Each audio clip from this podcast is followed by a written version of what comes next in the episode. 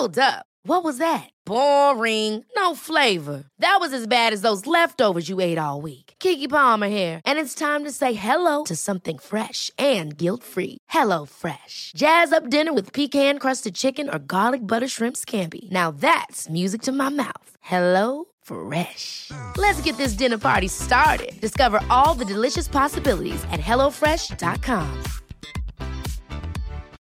Life is full of what ifs. Some awesome, like what if AI could fold your laundry? And some, well, less awesome, like what if you have unexpected medical costs?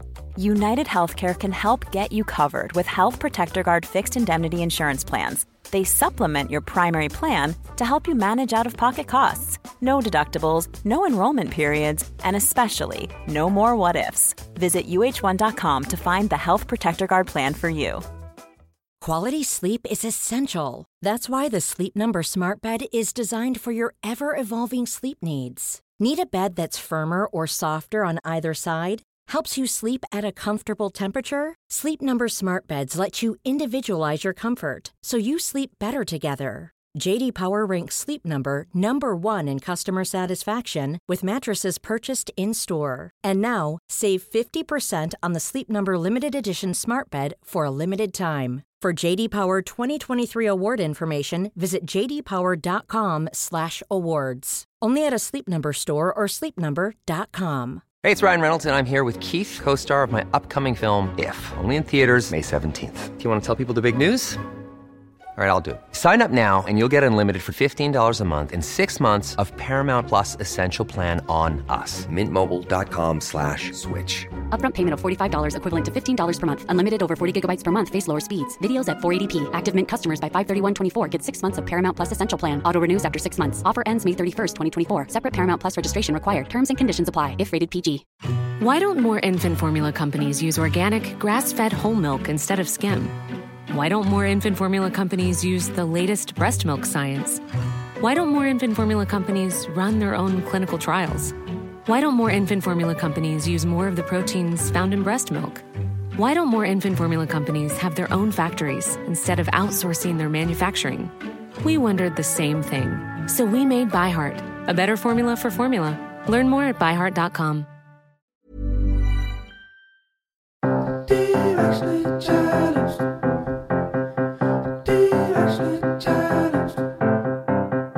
Hey guys, it's Kayla. I'm so happy you're able to join us today because we are all still so directionally challenged. We thought we'd have it all figured out by the time we were in our 30s, but surprise, we don't. And that's okay. Today, I have a personal favorite of all of our guests on. Her name is Alicia Roth Weigel. She is an advocate for the lives of intersex people. She consults with hospitals, government agencies, and other organizations to build culturally competent healthcare systems, including for intersex people to safeguard bodily autonomy. Born intersex herself, she identifies as she, they. She's a human rights commissioner for the city of Austin. She has a memoir out this month called Inverse Cowgirl, and she is so much more than that. She is just a fascinating individual here to share her story with us. So without further ado, here is my conversation with the lovely Alicia Roth Weigel. And I am here with Alicia Roth Weigel. I am so honored that you're here today. I we were just talking off mic. I'm just truly been so excited for this interview. I think stories like yours are why Directionally Challenged was started in the first place. And before we start, I just want to thank you because I feel like so much of what you discuss is is private, but it ends up being so public. So thank you for going there with me and with all of us today on our podcast. So excited to be here and you're right. I think with intersex activists, we get used to a weird level of exposure that most people don't have to. And the only, like, one of the positives of that process is I still draw a line sometimes if something feels uncomfortable or like inappropriate. And I have to do that a lot online in particular. Like, I'm sure you can only imagine the weird DMs that I get sometimes. But what I try to do as well, though, is just normalize the conversation about bodies because we all have them. And so I'm like, it's so weird that we're so ashamed to talk about them when the one thing literally every human being has in common on this earth is that we all have bodies. Oh, I love that. And that's what we're trying to do here today is normalize it and normalize that conversation. And so before we get into everything, can you just go through for our listeners who may not know your full story, what intersex is and can you explain to them more specifically what androgen insensitivity syndrome is? Yeah, for sure. So to be intersex is kind of exactly what it sounds like. So if you break down the word intersex, it means between the sexes. And so at this phase of societal development, I feel like people understand that there is a spectrum in terms of sexuality. So you're not only gay or straight, there's this whole kind of spectrum in between. And people are also starting to understand that there's a spectrum in terms of gender. So you're not only a man or a woman, there's non binary folks, there's people that identify in all different ways. What people are not as aware of yet is that there's also a spectrum in terms of sex, and sex being the physical sex traits that we are born with. And so that means everything from hormones to chromosomes to internal reproductive organs or external genitalia, any of the physical traits of our body that pertain to our sexual development.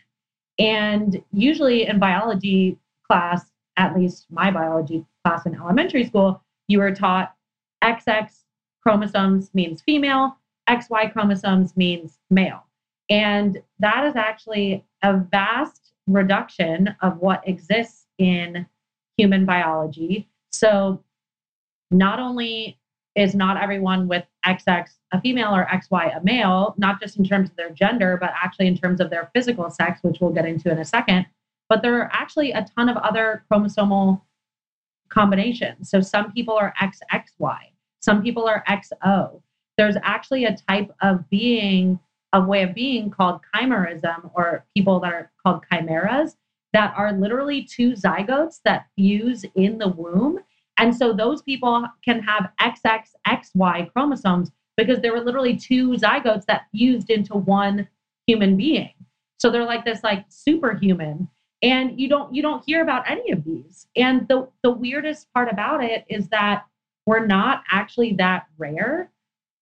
We are somewhere around 2% of the world's population, which to put that in comparative numbers to for people to understand, that's around the same amount of people as are born with naturally red hair or green eyes. So anyone listening to this podcast who's like, "Oh, I've never met an intersex person," I guarantee that you have and I guarantee that you just didn't know it because we are so closeted and we we experience so much stigma and so much shame and most people who are listening probably have heard to us referred to as hermaphrodites in the past not as intersex but the issue with that is that hermaphrodite then leads you to believe that we are all walking around with like two fully loaded sets of genitalia which doesn't actually exist in human biology basically what does exist is these unique combinations of different traits that don't fit neatly into those binary male or female categories. So, to answer the second part of your question about androgen insensitivity, which is my intersex variation, I have XY chromosomes, but when I was in my mom's womb, I decided not to respond to androgens or male hormones.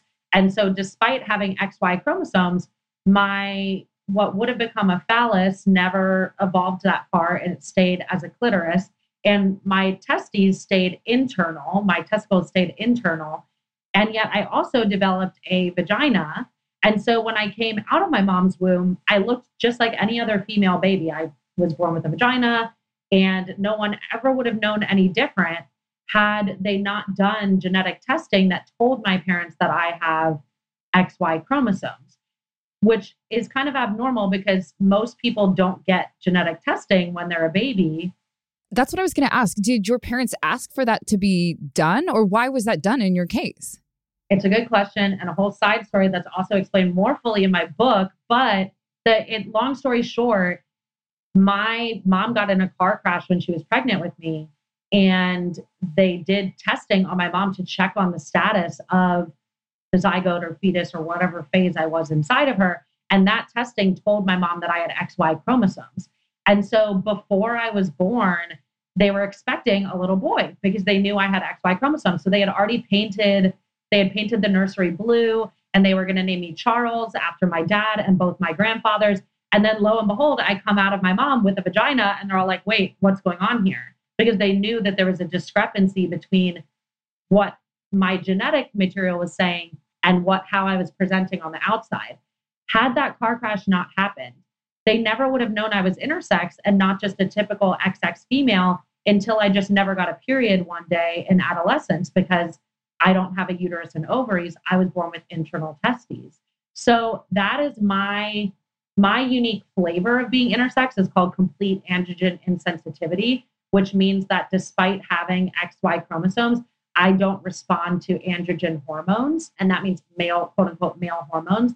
And so what would have happened is my body, my my internal testes would have produced testosterone, and then my body wouldn't have been able to absorb that testosterone. So it would have converted some of that to estrogen and it would have peed the rest of it out. And I would have developed looking naturally very female. So it's kind of like a superpower that my It body is. has. Like, yeah.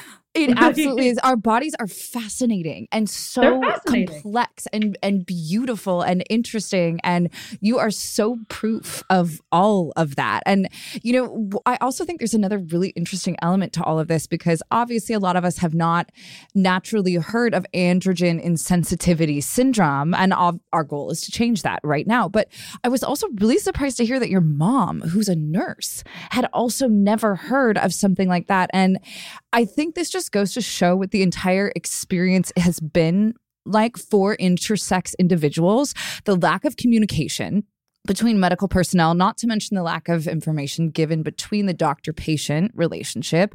I mean, clearly, no one talks about this enough. a lot of the doctors and nurses themselves are just never given this information in the first place. So, despite the fact that we are 2% of the world's population, which, if you translate that, that's around 150 million people around the world, which is to put that in equivalent numbers, that's like half the size of the United States, 150 million people.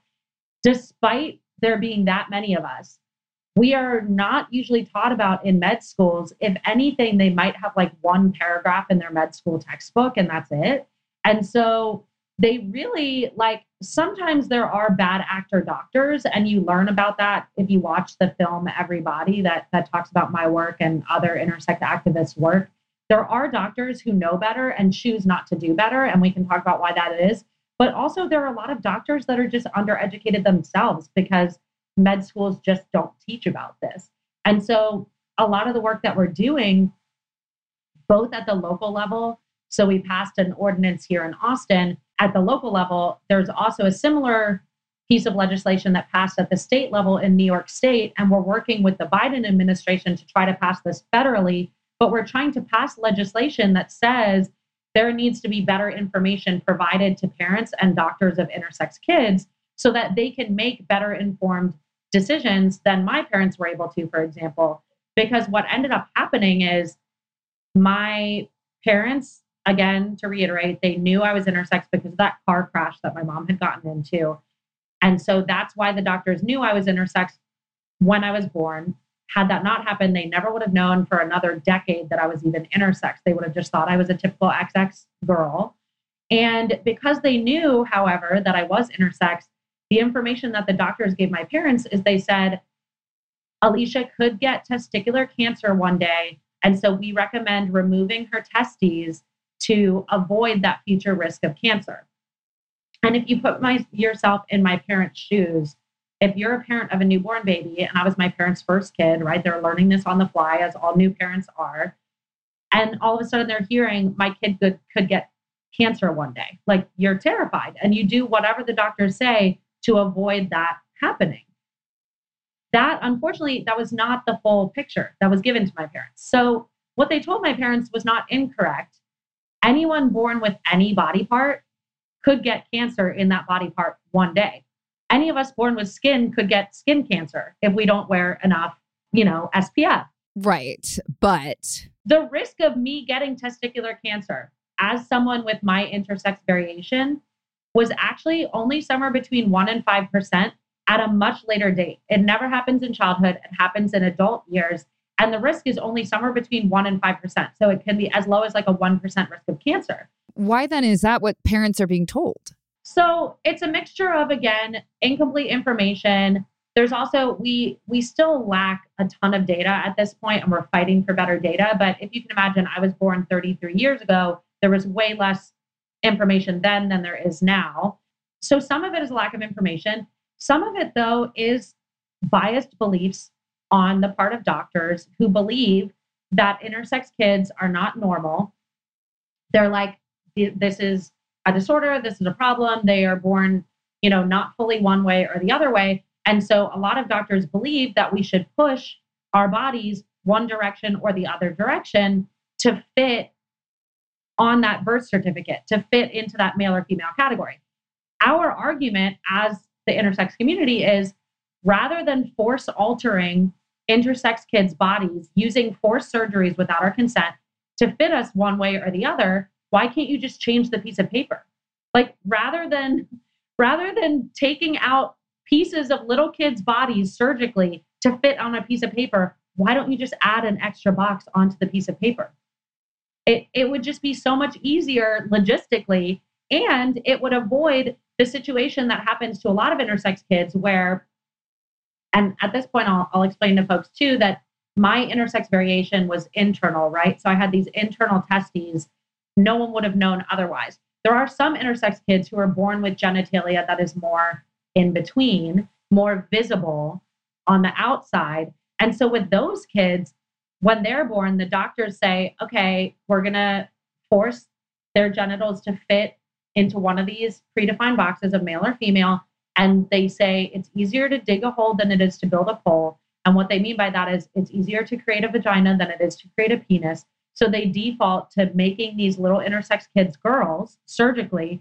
And then sometimes the kid grows up and the kid is like, wait, I'm a boy. No one ever asked me.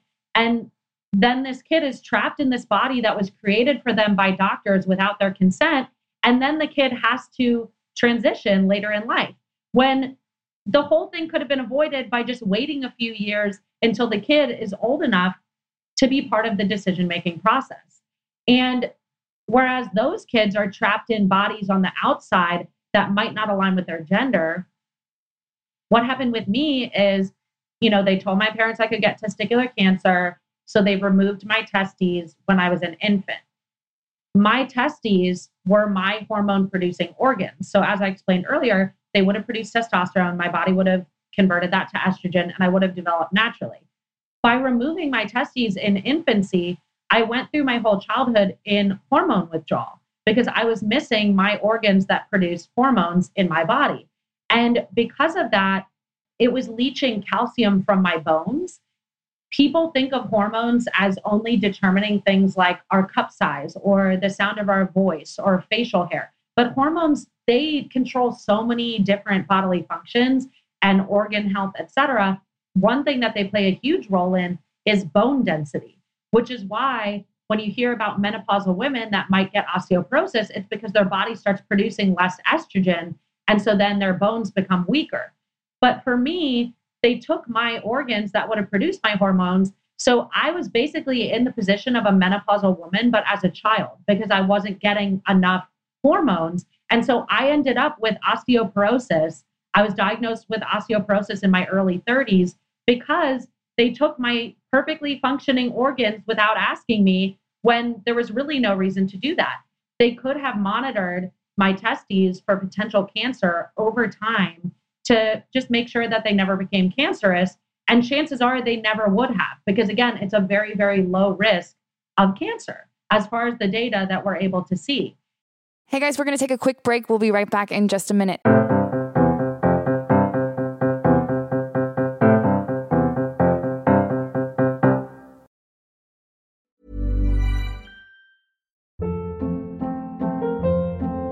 Hold up. What was that? Boring. No flavor. That was as bad as those leftovers you ate all week. Keke Palmer here, and it's time to say hello to something fresh and guilt-free. Hello Fresh. Jazz up dinner with pecan-crusted chicken or garlic butter shrimp scampi. Now that's music to my mouth. Hello Fresh. Let's get this dinner party started. Discover all the delicious possibilities at hellofresh.com.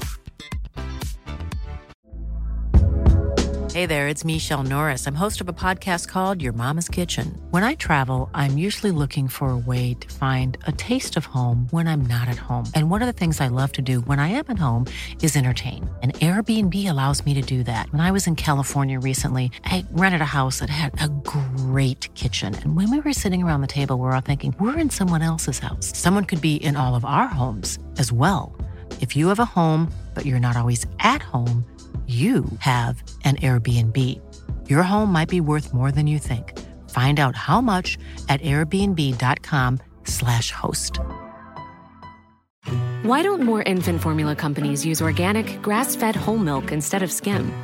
Why don't more infant formula companies use the latest breast milk science? Why don't more infant formula companies run their own clinical trials?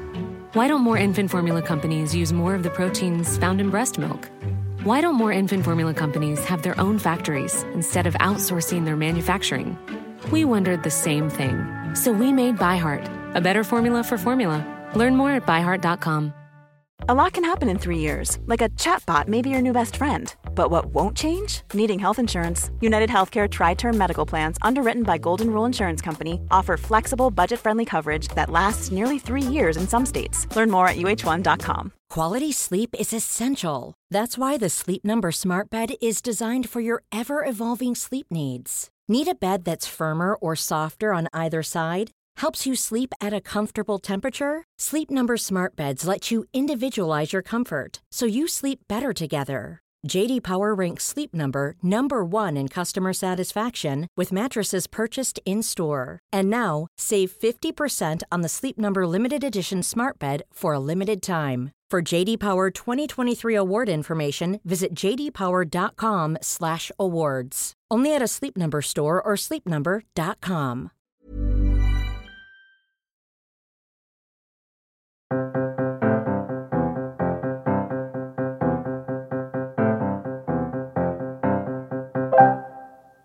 And we're back. There are a lot of people who are listening that might be more familiar with the BRCA gene than they are with intersex conditions. Are you familiar, Kayla, with the BRCA gene? Please remind me, it sounds so much more familiar than the term intersex, but please remind me what it is. So, the BRCA gene is a genetic variation that a lot of people have that makes them more predisposed to breast cancer or ovarian cancer. Yes, Right. thank you. And a lot of people know that they have the BRCA gene from when they're young because we're in this age of like 23andMe where people do like genetic testing for their kids. Basically, the BRCA gene, there's two variants, but depending on which variant you have, you either have a really elevated risk of breast cancer or of ovarian cancer. And those risks of cancer are actually high. They're like in the realm of like 40% or something like that. Unlike my risk of cancer, which again was somewhere between 1 and 5%. You don't see them force removing little kids with the BRCA genes ovaries without asking them because they have a risk of ovarian cancer one day. They they have a conversation with the kid where they say, "Hey, you have been we have identified that you have the BRCA gene. It runs in your family. There's a risk you might get ovarian cancer one day when you're much older. Would you rather have like a total hysterectomy, remove these body parts that could become cancerous and be on hormone replacement therapy to avoid the future risk of cancer? Or would you rather keep your ovaries to preserve your fertility, your ability to pass on genetic information to the next generation? And then we can just monitor your ovaries to, for potential ovarian cancer over time. They are, these people are able to have fully informed conversations with their consent about what happens to their body. Intersex kids are not given that same opportunity because we're considered freaks or we're considered not normal. And so we don't have the same rights. Like we're, we're basically second class citizens and we don't have the same body autonomy. We don't have the same reproductive rights as anybody else. We have doctors forcing these decisions onto our bodies with these irreversible and life altering effects.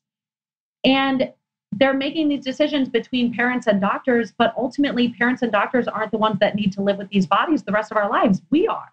Right. The way this is dealt with is so antiquated. It really is so beautifully told in Everybody, the documentary you just referred to. For those who have yet to see it, it's a documentary film by Julie Cohen, who is an Academy Award nominated and Emmy winning filmmaker. And it tells your story, Alicia, along with two others, River Gallo and Sean Saifa And it is truly exceptional. I think it the way that you guys tell your stories. And the way that Julie highlights all of your journeys is phenomenal. I mean, we see you guys at childhood, and then we see you through, you know, discussing some non consensual surgeries that have been had. And, you know, up to now, you're just fully living who you guys are and embracing it. And not only just embracing it, but you are all activists and you are doing so much to change these antiquated points of view. And there was something in the doc that just normalized this all. You talked about how, you know, obviously you don't have ovaries, you weren't born with ovaries, you don't menstruate, but all your girlfriends were asking you, Do you have a tampon? Hey, do you have a tampon I can borrow? And it just seemed like such a normal teenage thing to go through. And you know, being a teenager is hard enough, but you had this extra step and the secrecy behind your body and not even being able to tell your brother about it. And so you started carrying tampons around just to seem normal. And I would have done the exact same thing. And I can't even imagine going through that. You know, what was it like with your brother afterwards when you were finally able to truly like be who you are with someone you love so much and have been so close with your whole life? Yeah. So I think the motivation for the secrecy doesn't necessarily come from a malicious place. You know, people want to prevent their kids from being made fun of or being ostracized. And that's really real. But that used to be the same mentality for people telling their kids not to come out as gay or for the whole like don't ask, don't tell policy in the military. They were like, okay, you can be gay, but don't tell anyone because you might get like hate crimes or something. And with the gay community, this has evolved over time to be like rather than telling people to hide that they're gay, we should change society to not make fun of them for being gay. And with intersex people, it's the same thing. It's like rather than telling people to hide that they're intersex, we should change society to stop making fun of people for being intersex. Because what we have found is that shame and secrecy and all these things are corrosive. Like we have found that through the experience of gay and lesbian people and bi people, from the experience of trans people, any other member of the LGBTQI plus community, when people are not able to live their truth, it leads to all these other issues. It leads to, in my case, a lot of like substance abuse, which I write about in my book. It leads to like really low levels of self esteem that cause us to like act out in ways that aren't in alignment with our best selves. So, you know, I used to have like really risky sexual behavior because I was not using sex for my pleasure. I was using it in this way to validate that I was actually like desirable as a human being because I had been taught my whole life that I wasn't and that I was a freak and that I should, you know, hide who I was to still be a viable candidate for a good husband one day. And so, you know, as much as the surgeries are the problem, so is the broader shame and secrecy that we experience because I am intersex and I didn't even hear the word intersex until I was 26 years old for the very first time. I had always been told that I had this defect and I was being quote unquote fixed and that I should just never tell anyone about it so that I wouldn't be made fun of and so that I could still, you know, find a good partner one day. But that led me to growing up my whole life feeling totally isolated and like I I had no one to share this experience with. And the whole reason I came out is because I read the story of another intersex person like me. And that's why I'm so out and like loud and trying to be on all the podcasts and be in all the movies and write all the books because, you know, the more stories that are out there, the more people like me will understand that they're not alone. And so, anyone who is listening to this and is like, oh my gosh, I'm hearing about this for the first time, and like, what do I do? There are organizations like Interconnect that provide support groups for intersex people. There are organizations like Interact that help you find your voice as an intersex person and learn how to advocate for our community. There are organizations like the Intersex Justice Project, which focus specifically on intersex people of color because they have these added layers of difficulties that they're facing in their life, not just from being intersex, but also for existing in the United States as a person of color, which we all know, you know, is a whole different level of marginalization on top of that. So you know, you really aren't alone. We aren't alone. We are just forced into these closets that we need to break free of.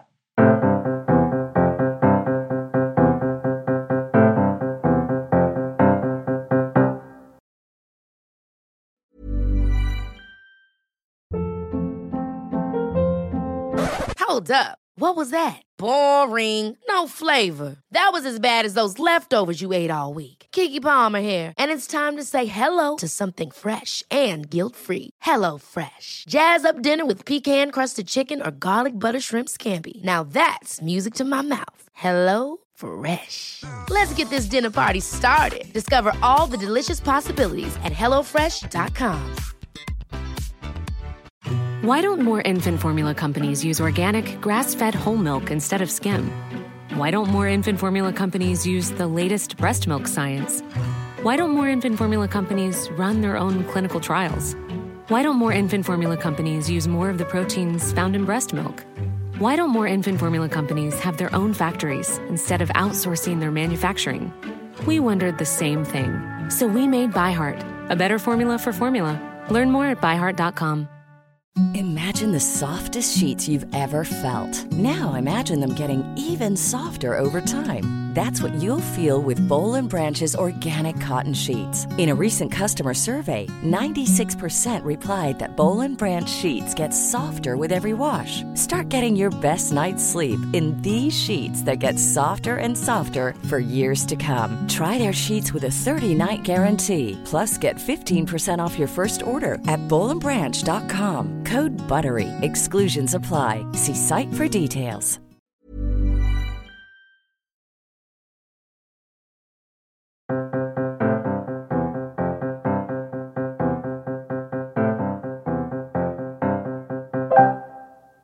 And we're back. Ugh. Gosh, I am I'm so happy that you are so vocal about this and you are so eloquent and brilliant. And I know that you are have already done so much, but you will continue to do so much. I really, I really mean that. And I think that you have such a great outlook and great destination. You just keep going, just keep doing what you're doing because I think that was one of the things I was going to ask is for anyone listening, you know, what are the resources that you used? And you just went straight, straight to that because I can imagine how lonely the journey must feel sometimes. And it's so nice to be reminded that you're, you're not alone, you know? So how do we, stop these surgeries? I mean, how do I mean, I know that's such a broad question, but how can we be a part of the change that needs to happen? Totally. Well, so that's a really broad and multifaceted answer to that question. There's so much, there's, you know, there's policy work being done. So there are countries, there are entire countries that have outlawed these surgeries without consent, from Kenya to Malta to Greece that like where you can no longer do these surgeries. So there's policy work being done. There's a lot of medical advocacy that's being done. So educating doctors and educating med schools so that they can advocate as allies alongside us. But in order to plug into any of this work, the easiest first step for people, for anyone listening to this podcast, I would encourage following me on Instagram. So my Instagram is XOXY underscore Alicia get an XOXY instead of XOXO. I love it. It's great. and we'll we'll have that link in our show notes too, easy to, for people to click on. Perfect. And the reason why I say start off by following me is because I'm often in my story or in my posts referring to these organizations or other intersex activists.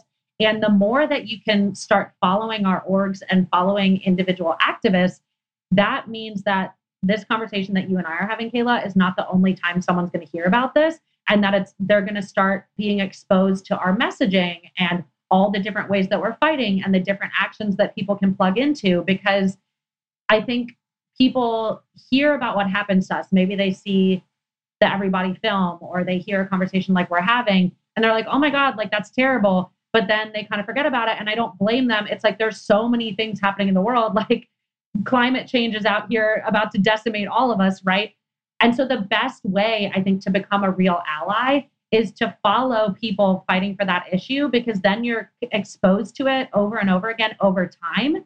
And you start learning, like, okay, here are the ways I can plug in. But you also start being just like exposed to what are the messages that I can be pushing as an ally? Because it takes like a while to start picking up that language and like learning the best way to talk about it. And the only way you're going to learn that is if this is not the only conversation that you hear about this issue. Right. No, that's great advice. Thank you. And I, I do want you to share your story about when you were working for the Texas senator and you decided to come out and you called your mom on the way. You know, there was a bill being passed. And I would love to have everyone hear it from your perspective because I think this is this is your moment where it all really truly began. Yeah, for sure. And I would encourage people too to order my book, Inverse Cowgirl, not Reverse Cowgirl, though that's fun too. And I called it. I call it inverse cowgirl because I'm intersex in Texas, but also because uh, what I talk about in the book is that being an inverse cowgirl basically means like being on the frontier of something where you're like the opposite of what's expected or you feel like you don't fully fit in, but choosing to own that anyway. And that's something that like anyone can identify with, like intersex or not. Like everyone's always felt like, oh, I'm too this or I'm not enough that, you know? So it's really about just like owning who you are more fully. But the reason why I chose to focus on getting back to your question, the experience of being intersex in Texas in particular, is because I do have this kind of weird story, which is like, you never would have expected that someone would choose to come out and own their truth in a state like Texas that's arguably the most hostile to the rights of someone like me. And the whole reason that came out is, or it happened the way that it did, is because I was living and working here in Texas with a former state senator who you mentioned, Wendy Davis. And to anyone who's listening to this who's familiar with like feminist history, she became super famous for filibustering Lord, I think it was like 16 hours or something on the floor of the Texas Senate to kill a bill that would have shut down all the Planned Parenthoods across the state of Texas. So, yeah. So this was back in, I'm going to butcher the year, but it was probably a, de- it was, I think it was about a decade ago at this point. Yeah. And she became kind of famous for doing that work. And so she then ran for governor of Texas, but they painted her as quote unquote abortion Barbie because she became known for that filibuster. And so she didn't win her governor's race. And so she ended up instead founding this nonprofit here in Texas called Deeds Not Words to help train the next generation of young women activists in Texas. And she had moved me here to Texas to help her launch that organization. And at the time, I was closeted. Like she didn't know I was intersex. Again, I had not even heard that word intersex at this point, but I had gotten involved with training all these young activists in Texas and basically teaching high school and college students how to own their voice and share their story in a way that was going to help other people on issues that they cared about. And we were primarily using sexual assault as our, our primary issue at the time because this this was in the height of the Me Too era. But it's also the unfortunate truth that like a huge percentage of women in the United States have experienced sexual assault. And anyone who hasn't, they know someone who has. So so at the time we were we were training these these young women how to be vulnerable and share their story in a way to help other people who might have experienced what they have. And at the time, I was feeling like a hypocrite because I was urging them to do that. But there was this huge piece of my story that I had never shared, which is that I was born intersex. And so then they ended up, the Texas Senate ended up trying to pass this piece of legislation called the bathroom bill that would have required trans people to pee in a bathroom that aligns with the sex on their birth certificate and setting aside the fact that that's not even enforceable, because how many people do you know that carry their birth certificate around with them? Like, I, I don't even know where mine is. I should probably fi- figure that out at some point. But like, it's like probably in like some safe deposit box somewhere. But anyway, so besides the fact that it's unenforceable, it was going to harm a lot of trans people that I care about. And what I realized is, oh my God, like my story could help kill this bill because this bill is ignoring the fact that there are people born physically in between like me. And so I was, you know, I was basically going to ask these senators, like, where, you know, I look the way I do.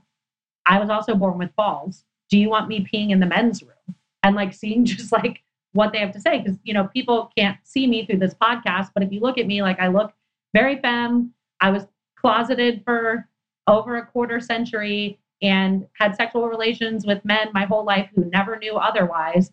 And, you know, for by their rules, they would have wanted me peeing in the men's room, which is creating the situation that they're trying to prevent, which is sexual assault in the men's room and making people uncomfortable. So, like, you know, it just showed the total nonsensicality of this bill that they were trying to, to pass. But yeah, so I ended up coming out for the first time in a Senate hearing to help kill this bill because I was able to point out that by my existence that, you know, their bill was based on flawed science and illogical and I love re- it reasoning. because most of these senators had kind of hit on you at one point. And so the the it's how empowering it must have felt to s- stand up there and talk to them and be like hey by the way this is this is the reality of the situation that you guys are putting at the yeah, forefront. it just it just shows how nothing is as simple and binary and black and white as some people would choose to believe it to be. And I think that comes from, again, we're in this really scary time where there's, you know, gun violence, there's climate change, there's, there's, we're in a rapidly shifting world where we, because of social media and, you know, the internet, we're exposed to all these terrible, terrible news all the time. And it can feel really overwhelming. And so when that happens, I think a lot of people choose to try to revert to simpler times and simpler ways of being. And for them, boxes make things easier to understand. Like simple categories make things easier for them to understand. They're like, okay, this is something, at least everything else feels overwhelming and unfamiliar, but at least I can, you know, rely on the fact that there's only two boxes on bathroom doors, you know? it's a false And- sense of security that they that it's they a crave false sense of security. Yes. And and you know, we can find a sense of security in other ways like let's actually pass meaningful legislation to curb climate change. Like let's pass common sense gun reform. Like why is why is our answer trying to like legislate what's in little kids pants? Like that's such a weird concept to me. It's so bizarre. It's so bizarre. And I know you go into this a little bit more in Inverse Cowgirl. Talk to us about your book. I know it's available this month. I'm so excited to read it. I think you are just phenomenal. I, I'm so grateful. So tell us all about it. So, Inverse Cowgirl is my memoir, and it basically arose from the fact that the movie, Every Body, as you mentioned, it's about me, but it also tells the story of two other activists who are good friends of mine, who are amazing individuals. And because the movie is split between all three of our stories, I wanted to kind of fill in the gaps and share my full story in my words from my point of view. And from that arose Inverse Cowgirl. So it really started out as wanting to be an intersex narrative because we don't see enough of those on bookshelves. And again, if more people, if more intersex people can see themselves represented in the media, more of them will feel comfortable coming out and owning their truth. So that was like the original motivation for this book. But as I ended up writing it and as it ended up evolving, the day that I started writing it was the day that Roe versus Wade was reversed in the United States. And so half of the population of the United States and so many of my friends were all of a sudden grappling with their reproductive freedom being taken away from them and being totally stripped of their body autonomy. And so it my book ended up being actually me being able to say, hey, half of my country is all of a sudden grappling with this crazy reality that I've had experienced from the day I was born. I've never had body autonomy. I've never had reproductive freedom. They forced sterilized me as an infant. They took parts of my body without my consent. And so it's like, as someone who has 33 years of experience with this feeling that y'all are starting to understand now, like, let me impart some wisdom to y'all and like help y'all understand how I have dealt with this, how I have reclaimed my own body autonomy, and how we can all better join together as trans people, as intersex people, as people with uteruses, as sexual assault survivors, as anyone who has had their body autonomy robbed from them in some way, shape, or form. This is how we can all join together and raise our voices as a collective rather than in these silos. And the more that we're able to do that, the faster that we're going to re achieve our rights and get what we deserve. Alicia Roth Weigel, everybody. I mean, you Mm-hmm. are gonna change the world. You already have. And I know that so, sounds so cheesy, but I genuinely mean that. And as I was watching the doc with my husband, we have a daughter, and I just looked at him and I was like, God, I hope she is just like Alicia when she grows up because man, are you incredible. And I'm sure your family and everyone is so proud of you.